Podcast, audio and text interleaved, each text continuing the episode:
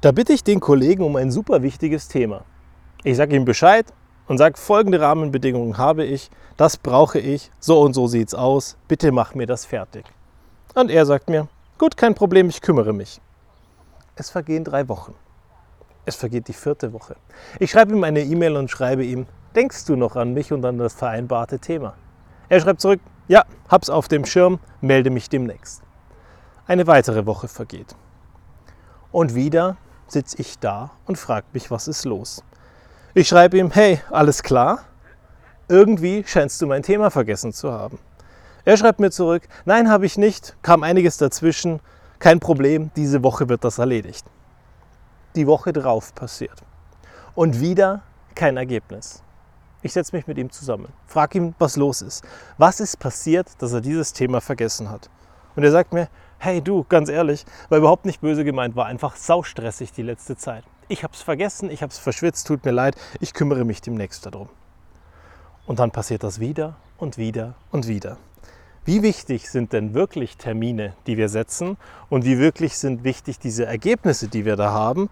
Und macht es vielleicht Sinn, grundsätzlich bei Dingen, um die wir bitten, auch gleich mitzusagen, wann du sie brauchst und wieso du sie zu diesem Zeitpunkt brauchst? Vielleicht wäre unser Leben ein kleines bisschen besser.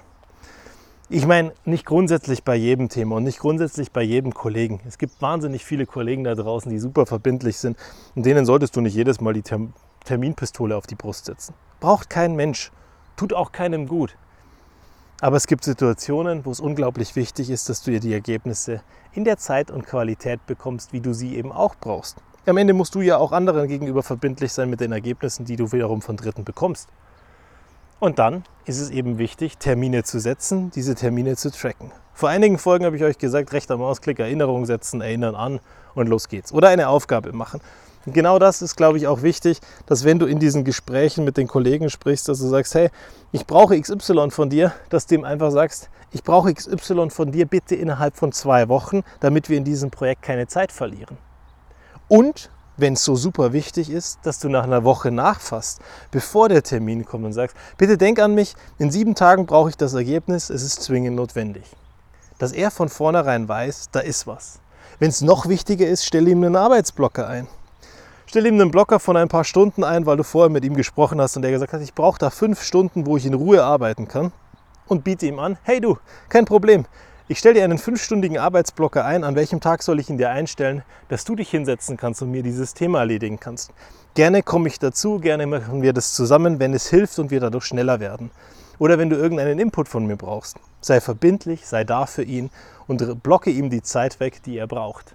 Weil am Ende ist sein Kalender einfach voller und mit Terminen eben voll, die vielleicht auch gar nicht passieren, mit euch beiden, dass ihr euch zusammen diese Zeit einräumt weil der Dienstag wunderbar vergeht, wenn irgendwie der Kollege reinkommt, zum Kaffee einlädt, die Kleinigkeiten vom Chef auf den Tisch kommen und alles Mögliche. Wenn der Dienstag allerdings als Workshop-Tag mit euch beiden passiert und ihr euch zusammen an das Thema setzt, ist das Thema sehr wahrscheinlich erledigt.